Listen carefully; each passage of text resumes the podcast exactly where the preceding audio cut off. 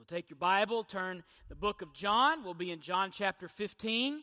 Uh, I, in my education and my study, I had to study a lot of church history and, in particular, Baptist history. And one of my favorite things to do is to study Baptist preachers. And I came across a Baptist preacher from Texas in the 1800s. He was an evangelist. He traveled around and he would preach and he would start new churches and he would do revivals at existing churches. And he went into this uh, particular church and he was uh, preaching there and folks were getting saved and lives are being changed. And whenever God's at work, Satan's at work too. And in that community uh, were a bunch of ruffians who didn't like what the preacher was saying and doing. So they began to threaten the preacher. They said, Tonight we are coming to church and we are going to shoot the preacher. That was what, can you believe that? That's what they, that's what they said. And so the preacher got up that day. I mean, the place was packed. People were outside. The windows were open. They were listening through the windows. I mean, it was packed there at the church. I guess they were wanting to see somebody shoot the preacher. I don't know. But the preacher got up and he set his Bible on the pulpit. And then he set on the pulpit his rifle. And he said, All right, now I'm ready to preach, right? But a preacher ought not have to do that. And you, as a follower of Christ, you ought not to do that. But I want you to know not everybody in this world is happy that you follow Jesus. In fact, it's going to say here in a moment that, uh, that we will be hated for that. A great theologian once said, Haters gonna hate, hate, hate, hate, hate. I'm just gonna shake, shake, shake, shake, shake, shake it off. Y'all know who that theologian is. What's funny is the young folks know it and the not so young folks know it too. Isn't that scary and dangerous at the same time? Y'all need to be listening to Jesus music. I'm just saying, you people, you people, you people. But it's not easy just to shake that off. But I want to give you encouragement in the midst of hatred because we're all going to face it. So open your Bibles up. John chapter 15 will begin in verse 18. What I want to show you today to give you this encouragement, I'm going to show you three main things. First, I'm going to show you an expectation of hatred. I'm going to show you an explanation of hatred. And then I'm going to show you an exaltation of hatred. So let's start first with an expectation of hatred. An expectation of hatred. Beginning in verse 18. If the world hates you, understand that it hated me before it hated you.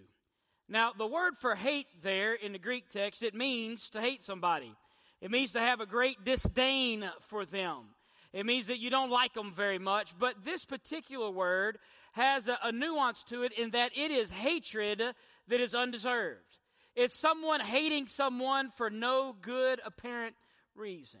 And so it says here, if the world hates you. Now, uh, the you, he's talking to the disciples, no doubt, but what is the world? Now, the world, the word for world is cosmos. It's the, it's the opposite of chaos. It's the idea of order. And so we talk about outer space and all of the heavenly things being the cosmos because when we look up in the sky and we see the stars and we see the planets and we see all of galaxies, that it, we notice that there is order there, that it's been put in order. So we call it the cosmos. Uh, the word cosmos is used to refer to the planet. When it's world, it's referring to the planet Earth because when we look at nature, when we look at the earth, uh, we see order there. And so cosmos is used for that. But here the word is used of people, not of a planet or of all of that out there. It's used of people. And when it's used of people, it's the it remember it's order, it's organization. So by using that word to refer to the world and to people, it's not just people that are out there, but it is people in an organized fashion. There is an organization out there where people are organized and in order and put together, and they are organized in opposition to the kingdom of God. The Bible says the prince of the power of the air is the king over this world, and his name is Satan. And so you have a world order that is opposed to Almighty God. Uh, when you look at politicians today, and some of them make decisions where you scratch your head and you say, How can they make a decision like that? It goes so contrary to what the Bible teaches. It's because they are not marching to the beat of the Bible, they are marching to the beat of their master, and that's Satan. This old world is against the kingdom of God, and because of that, those who are part of that world are against the people of God, and it says that they hate you. They hate you. The word there for if the world hates you is not if, but it carries the idea of when. It's not a question of if you will face opposition because of your faith in Christ, it's when you will face that the, the, early disciples had faced it already. You may remember this, but the Jews said, if you follow Jesus, we're kicking you out of the synagogue, we're kicking you out of life, you're not going to get a job, you're not going to have, you're, you're out, social outcast if you follow Jesus. We see a man named uh, Saul who became Paul. And the man named Saul was a religious zealot of Judaism, and he was traveling around. And what was he doing? He was arresting people, and he was throwing them in prison, and he was having them executed for the crime of being a follower of Christ. We see Stephen, the first Christian martyr, and he was stoned to death. And why was Stephen stoned to death? Because he had murdered someone? Because he had committed treason? What was he guilty of? Being a Christian. Listen to what the Bible says in 2 Timothy chapter 3 and verse 12. In fact, all who want to live a godly life in Christ Jesus will be persecuted. Leave that on the screen for a moment. Look at that. It doesn't say may be persecuted, might be persecuted. It says they will be. And then it says all who want to live a godly life. If you want to follow Christ and genuinely follow Jesus, then you need to expect to be persecuted. In fact, the Bible goes on to say in, ver- in chapter in uh, 1 John 3:13, "Do not be surprised, brothers and sisters, if the world hates you." Does anybody know what getting ear hole, ear is all about? Y'all know what getting ear hole is? You don't? So, uh, playing football, uh, you've got a helmet on and you've got a hole here where you can see out of, and then on your helmet you've got holes right here so that you can hear out of it. They're called your ear hole. All right. And uh, in the game, you might be running this way and looking that way, and somebody hits you right here and blindsides you. They hit you in the ear hole, and when you get hit in this ear hole, this ear hole hits the ground. All right? That's what happens. You do not want to get ear hold. Anybody played football and had that happen to them? Let's see. Don't lie. Don't lie. You know it. And it's not fun. In fact, they have tried to take that out of the game and they say, no, don't do that. But I played before they kind of got wimpy in football. And, buddy, you were aiming at people's ear holes when I played. That's what you wanted. You want to put them out. And so uh, you don't get an ear. Now, why would that happen? It's because uh, you weren't expecting the hit. That same person comes at you and you see them coming and you expect that hit, that hit will be a whole lot different than when you are blindsided and you don't see it coming. Because when you don't see it coming, you hadn't put up any defenses. If you don't see them coming, you're totally surprised. And when you don't see it coming, it ends up being damaging. I don't want you to walk through life. And Jesus was about to leave his disciples, and he didn't want them to walk through life thinking that everybody was going to love them. And so what he did was he said, Look, I'm giving you an expectation that you want to follow me. This is what's going to happen. I do not want you to get spiritually earholed because you're not aware of the fact that the world hates you. Because do you know what happens when we get surprised by that? When we, when we have someone that won't let us be part of their peer group because we name Jesus, uh, that they start making fun of us because we name the name of Jesus, uh, because they uh, won't give us a raise or they won't give us a grade or they won't whatever uh, because simply because we name the name of Jesus. I've found that you can't discriminate against hardly anything in this world unless someone names the name of Jesus, then they can discriminate all they want. Do you know what happens when we sense that and when we feel that? Do you know what happens if we're not ready for it and we don't know that it's happening? It will discourage us. It will discourage us. It will discourage us from following Christ. It will discourage us from speaking up and speaking out. It will discourage us from living that life following Jesus. Uh, what they're trying to do is they are trying to shut us up and snuff us out. And so there will be literally hatred towards you and towards me. And some of you, frankly, and I'm sad for this reality, some of you are going to be gathering with family this week, and you have family that are of the world, belong to the world, you show up, they tense up and they're going they're going to express that hatred towards you. And I'm sorry that that's happening. But the way to keep encouraged in the midst of that is to expect it and know that it's coming. Another thing that helps is if we can explain that hatred. If I know where it's coming from, if I can explain it, that helps me out as well. So he gives us an explanation beginning there in verse 19. He's going to tell us two things that explain this. Real, really three, but two that I'm going to focus on. The first is in verse 19. If you were of the world, the world would love you as its own. However, because you are not of the world, but I have chosen you out of it, the world hates you. Now, he uses there a, a couple of times uh, this phrase of the world, or ek cosmos, out of or of the world. And he says in verse 19, the very beginning, he says, If you were ek cosmos, if you were of the world, the world would love you as its own. But when he says ek cosmos there, he is saying, when you belong to the world, when you are a member of the world, when you're a member of that organization, then they're going to love you. They're not going to hate you. And then he uses it again. It says, however, because you are not ek cosmos, but I have chosen you ek cosmos. He uses it again. How does this work? Well, the idea is when someone comes to Christ, this terminology of chosen, they are plucked out, they are pulled out.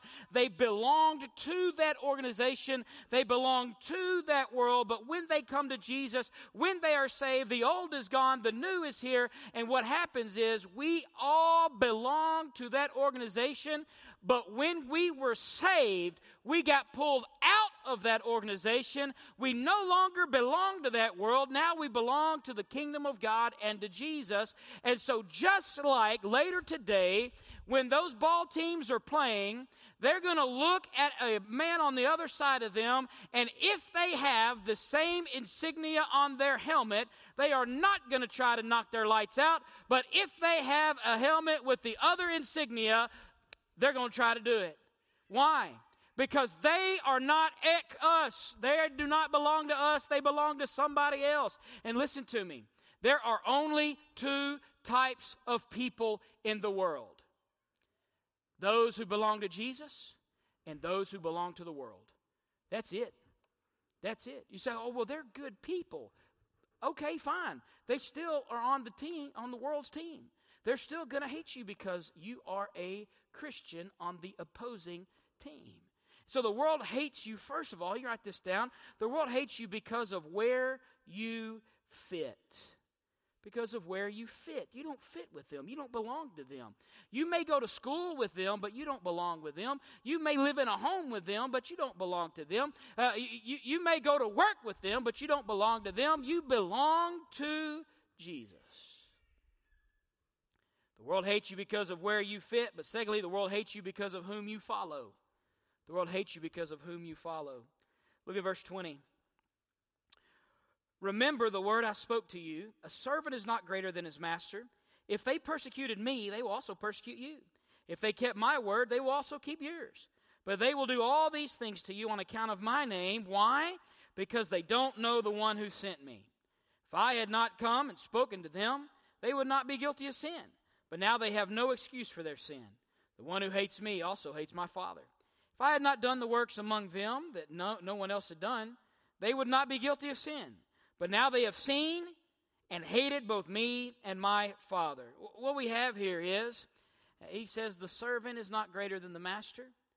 What he's saying is, the same way that people treated Jesus is the way they're going to treat the followers of Jesus. He says, if they persecuted me, they'll persecute you. If they kept my word, they'll keep your word.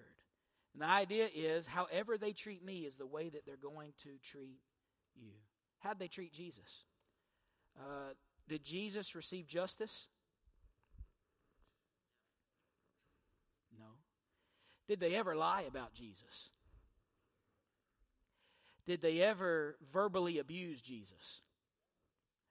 Did they ever physically abuse Jesus? Uh, they ultimately killed Jesus, didn't they? And the same way that the world treated Jesus is the way he's going to treat you and me. And, and the way that that encourages us is if you are experiencing the hatred of the world, that means you're in good company with Jesus Christ himself. Keep reading how that applies. He explains it verse 21. He says, Because they don't know the one who sent me. Now, how in the world uh, do they not know? Are they just ignorant? Are they totally ignorant of the truths about God? No, they're not. Notice what he says. He says, If I had not come and spoken to them, and if I had not done these miracles to them, then they would be without sin. Without what sin? The sin of rejection, sin of hating. It says they don't know him, but is it because they've never heard of him? No. There is no generation that did not have a clearer picture of Jesus Christ than this generation. There was no one that had a clear opportunity, not just to hear him, but to see him. He was physically there with them. They listened to his teaching and his preaching. They witnessed the miracles that he did. They could ask questions if they didn't understand it, and they did many times. But the bottom line was they didn't know the Father not because they didn't have the information, but because they did and they chose to reject it. They chose to reject it. So you have here this world that's out there, and they have heard the good news. They know what the Bible says. I, I had a guy uh, a few weeks ago, and he was talking about church, and he knew I was a pastor. He said, Well, you're a pastor. I said, Yeah. Where do you pastor? First Baptist Church downtown Lafayette. Okay.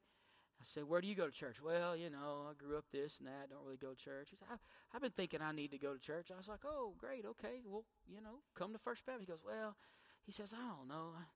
I, I, I didn't tell him about First Baptist exactly like that, but he said, I, I want to go to one of those churches where they don't really say, Well, this is what the Bible says, and we believe what it says. Now, why would you not want to go to a church that says, this is what the Bible says, we believe what it says? Because you know what it says and you've already made up your mind that you don't want it. I don't really care to read a book about being fit.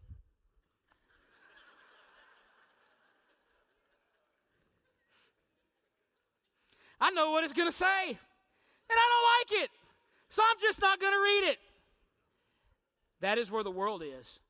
They know what it says. They've already made up their mind about it. They don't want to read it. They don't want to believe it. And whenever you show up in the room, you are shedding the same light of Jesus that Jesus has shed. And they love the darkness and they run for it. And so they try to get you to shut the light up. And again, it is not because of who you are, it is because whose you are. You're a follower of Jesus, and that brings that on you. Listen to what uh, the Bible says, John chapter 7, verse 7. The world cannot hate you, but it does hate me because I testify about it that its works are evil. Luke 10 16. Whoever listens to you listens to me. Whoever rejects you rejects me. And whoever rejects me rejects the one who sent me. And in Acts 22 8, Saul, before he became Paul, was persecuting the Christians. And Jesus shows up, and Saul says, I answered, Who are you, Lord? And Jesus said to me, I am Jesus of Nazareth, the one you are persecuting. Now, who was Saul persecuting? The Christians or Jesus? Yes, because persecuting you is persecuting Jesus himself. And so we follow him and we walk with him, and because of him, the world hates us. Uh, recently, the United States House of Representatives got a new Speaker of the House. His name is Mike Johnson. Uh, he is a Baptist. He is from Louisiana. Uh, he's a member, I believe, of Cypress Baptist Church in Benton, Louisiana, which is a very strong Bible believing Baptist church in North Louisiana. The early service had one thing against Mike Johnson he lives north of I 10. That's all they had against him. But as I've been reading the responses of people to his election to be Speaker of the House, uh, there were some that loved him and there were some that did not love him. And those that did not love him, I began to read what they were saying about him. And you know what? Uh, they didn't say that he was uh, arrogant or boastful or prideful. They didn't say that he was cutting or mean or angry. They didn't say that he was unfair or unjust. Uh, they, they didn't say that he was a, a jerk. They didn't say any of those things. Do you know what their complaint was? He's a Christian. He's a Christian. And that was enough for them to hate him. My friends, wherever you go, you name the name of Jesus, He is with you. I'm telling you, do not be discouraged because you know why they are rejecting you. You know why they are persecuting you. They, you know why they are attacking you. You know why? Because of Him. And I'm sorry it happens but it's part of it. Look at what it says in verse 25, kind of a third thing, where you fit, but also uh, who you follow. And this, this is in line not just with their attitude, but also with Scripture. But this happened so that the statement written in their law might be fulfilled. They hated me for no reason. Guys, listen to me. When they hate you, it is for no reason. It is unfounded except for the fact that you name the name of Jesus Christ. Let me give you a last thing Third, an exaltation of hatred. How can we exult in that? How can we thank God in that? Well, let me give it to you. First of all, there are four things. You write these down. When you experience hatred, it is an opportunity for blessing. It is an opportunity for blessing. Write down Matthew chapter 5, verse 10 through 12. Blessed are those who are persecuted because of righteousness for the kingdom of heaven is theirs. You are blessed when they insult you and persecute you and falsely say every kind of evil against you because of me. Be glad and rejoice because your reward is great in heaven. For that is how they persecuted the prophets who were before you. When you experience that persecution, that is a great blessing from God. And it's something that you can rejoice in and something that you can praise Him in.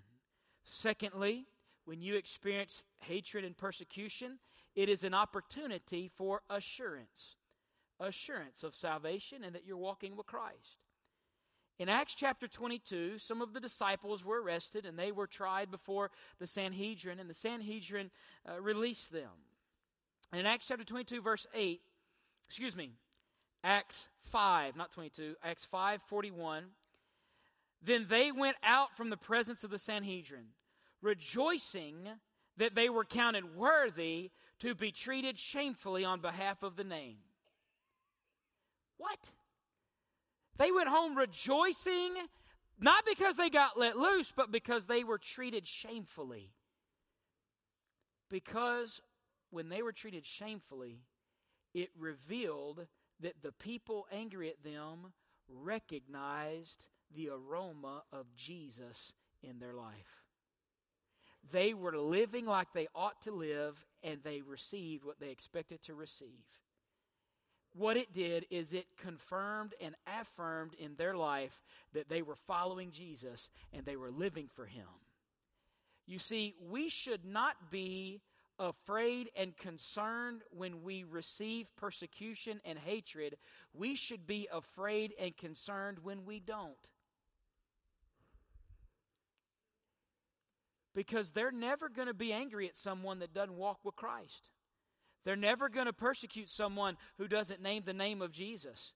And if we cower before those and we're afraid of those that may pick on us and they may treat us poorly and shamefully, if we cower, then we are walking the wrong direction. But when that happens, it gives us an opportunity for assurance of our walk with Christ. A third one, it gives us an opportunity for witness.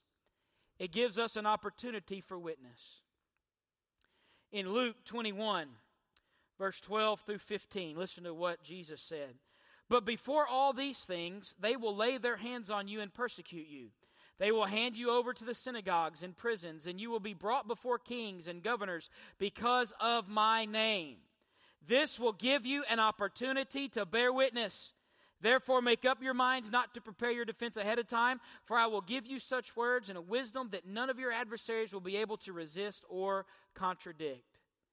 What he's saying here is when you encounter this type of persecution, that provides an opportunity to share the good news of Jesus Christ. Do you remember? Talked about Saul. He was saved. He was renamed Paul. He was a great missionary and preacher of the gospel. He was in Jerusalem and he was arrested by mob action. They wanted to kill him. It was unjust. He went through the justice system of the Roman Empire and he ended up appealing to Caesar. He went to Rome. While he was in Rome, he was chained to two guards day in and day out. They rotated through. These were the Praetorian guards, these were the bodyguard of the emperor, and he was able to witness while he was there to every one of those men. What do you think he was talking to, to the Praetorian guard when they were chained to him? He ended up before Caesar himself. What do you think he gave as his defense to Caesar himself? What do you think he talked about? So he was able to have an evangelistic audience with the most powerful man on the planet, and all of that took place because he was unjustly arrested and tried back in Jerusalem. It was because of the persecution and the hatred that they had towards him that ended up giving him the opportunity to give a witness in Rome. He would have never been able to do that without the persecution. There's an opportunity for witness. And then, fourth, there's an opportunity for ministry. There's an opportunity for ministry. Guys, I'm not going to sugarcoat it. It hurts when people hate you. I don't want to be hated, do you? I don't really care for that. I know it's coming. I'd rather Jesus be happy with Je- be happy with me and be hated than, than the other way around. But I don't really care for that pain and that brain damage and that heartburn in my life. And so it's tough and it's hard. And there are many in here that are dealing with it. And I want you to notice what Jesus says right before he starts talking about this. Go back to John chapter 15 and verse 17 and look what he says. This is what I command you love one another. And then immediately, if the world hates you, why would he say love one another and then the world hates you? At my house, we try, emphasize the word try, we try to make that a safe place in which everyone in that house loves and encourages one another. That's difficult. We have four boys. Don't forget the girl. And we want a, a place so our children they're at school, they're at ball, they're at their activities, they're doing those things, and people are down on them all the time, down and down and down and discouraged, discouraged, discouraged. If they're walking for Christ, hating them, hating them, hating them, we want them to come home, and at home they are encouraged and they are lifted up and they are built up, and they want to come home because they are looking for the encouragement that only home can give. Parents, can I get a witness? That's what you want at your house. You're going to leave here today and you're going to get out in the world. You're going to get out in the world. And they're going to tear you down. And they're going to chew you up. And they're going to spit you out and they're going to discourage you, and they're going to attack you, and they're going to hate you, and it's going to be tough, and it's going to be bad, and you're going to be discouraged, and you're going to be beat down. And do you know what this place is? Do you know what this church is? This is not just the family at your house, but this is the family in God's house. This is the family of God, and this is designed for you to come here and find a place of encouragement, and find a place of ministry, and find a place that will come alongside you, and will love on you, and will pray with you and for you. So that after you get beat up out there, you can come in here and be encouraged. And with that in mind, we don't need to have any of that mess that's out there coming in here. I ain't talking about the people. Come on in. I'm talking about the hatred and the backbiting and the gossip and the discouragement and the name calling and all of that mess. Leave that out there. We don't need it here. What we need here is ministry and love for one another. Help me a little bit they're like, no, preacher, I don't know. I kind of like coming in here and getting cussed out. That's kind of fun. I, that's the reason I come every week, right?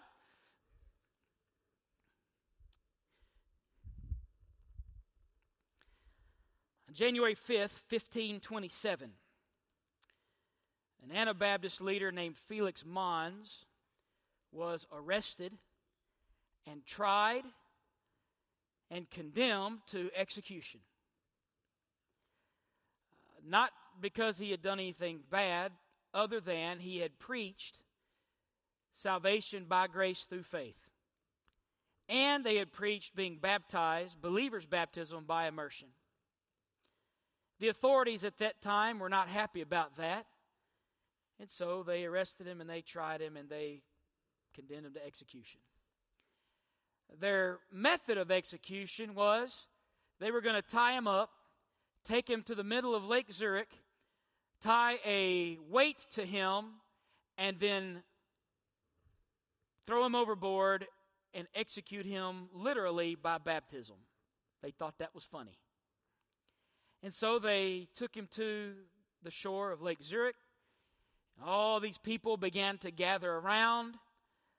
And as they were taking him out in that boat, the acoustics on the lake were perfect, and he began to preach. And he was preaching Jesus, and he was preaching forgiveness, and he was preaching salvation. They got out to the spot where they were going to throw him in, and they began to put the anchor on him and get him all tied up and ready to go. The crowd was gathered there, and a voice rose above the sound of the crowd. And a shout rang out. The shout said, Be faithful! Be faithful! And I have no doubt that Felix Manz recognized the voice because it was the voice of his mother.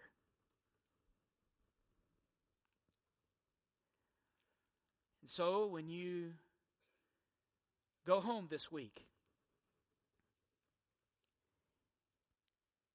and you're not receiving the love because you named the name of Jesus, and the rest of your family doesn't, be faithful. You go back to work this week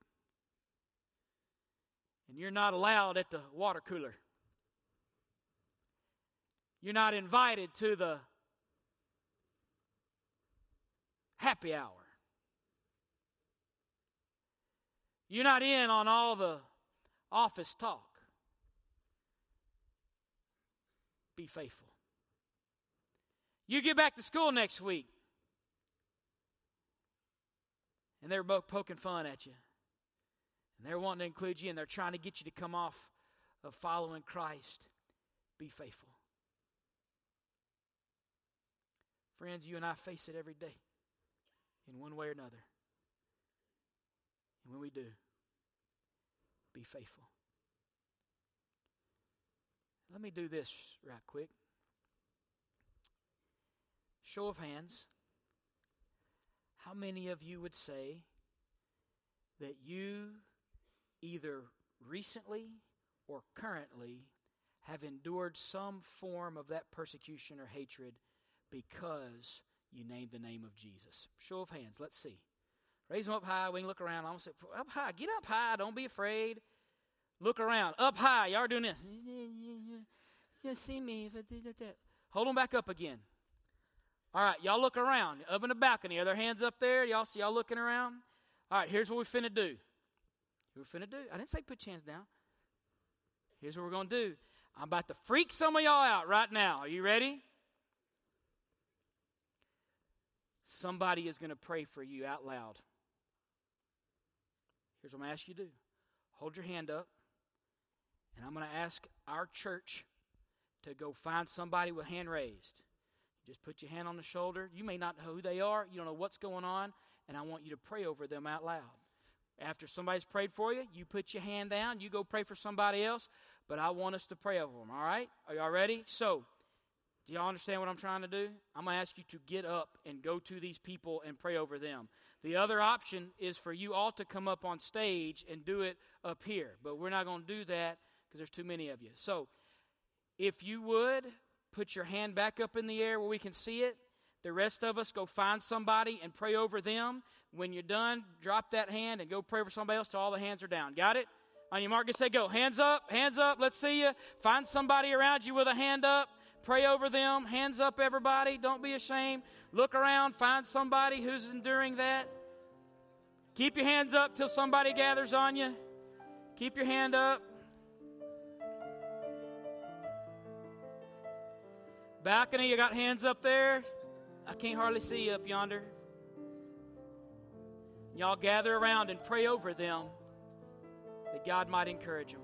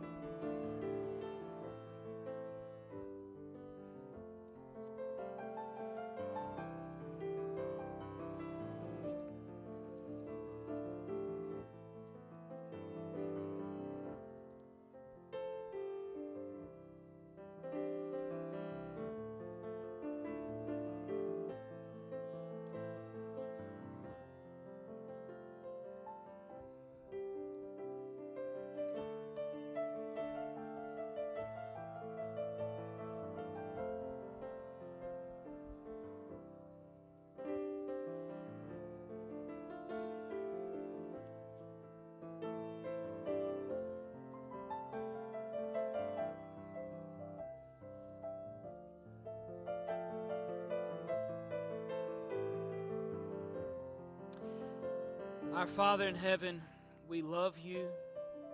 We want to be obedient to you. We worship you. Lord, thank you that you showed us the way on how to maintain faithfulness in the midst of that discouragement. Lord, thank you for letting us know this was happening so that we could expect it. Lord, I, I pray that we would use this as a time to praise you and to glorify you and to be a witness for you. Help us be faithful. Don't let us cower before that anger and before that hatred. Don't, don't let us run. Don't let us be quiet in the midst of that, but let us be stronger because of it. Lord, let us live a life thanking you that your mercy is new every morning, that your grace is sufficient for us to help us through. We thank you in Jesus' name.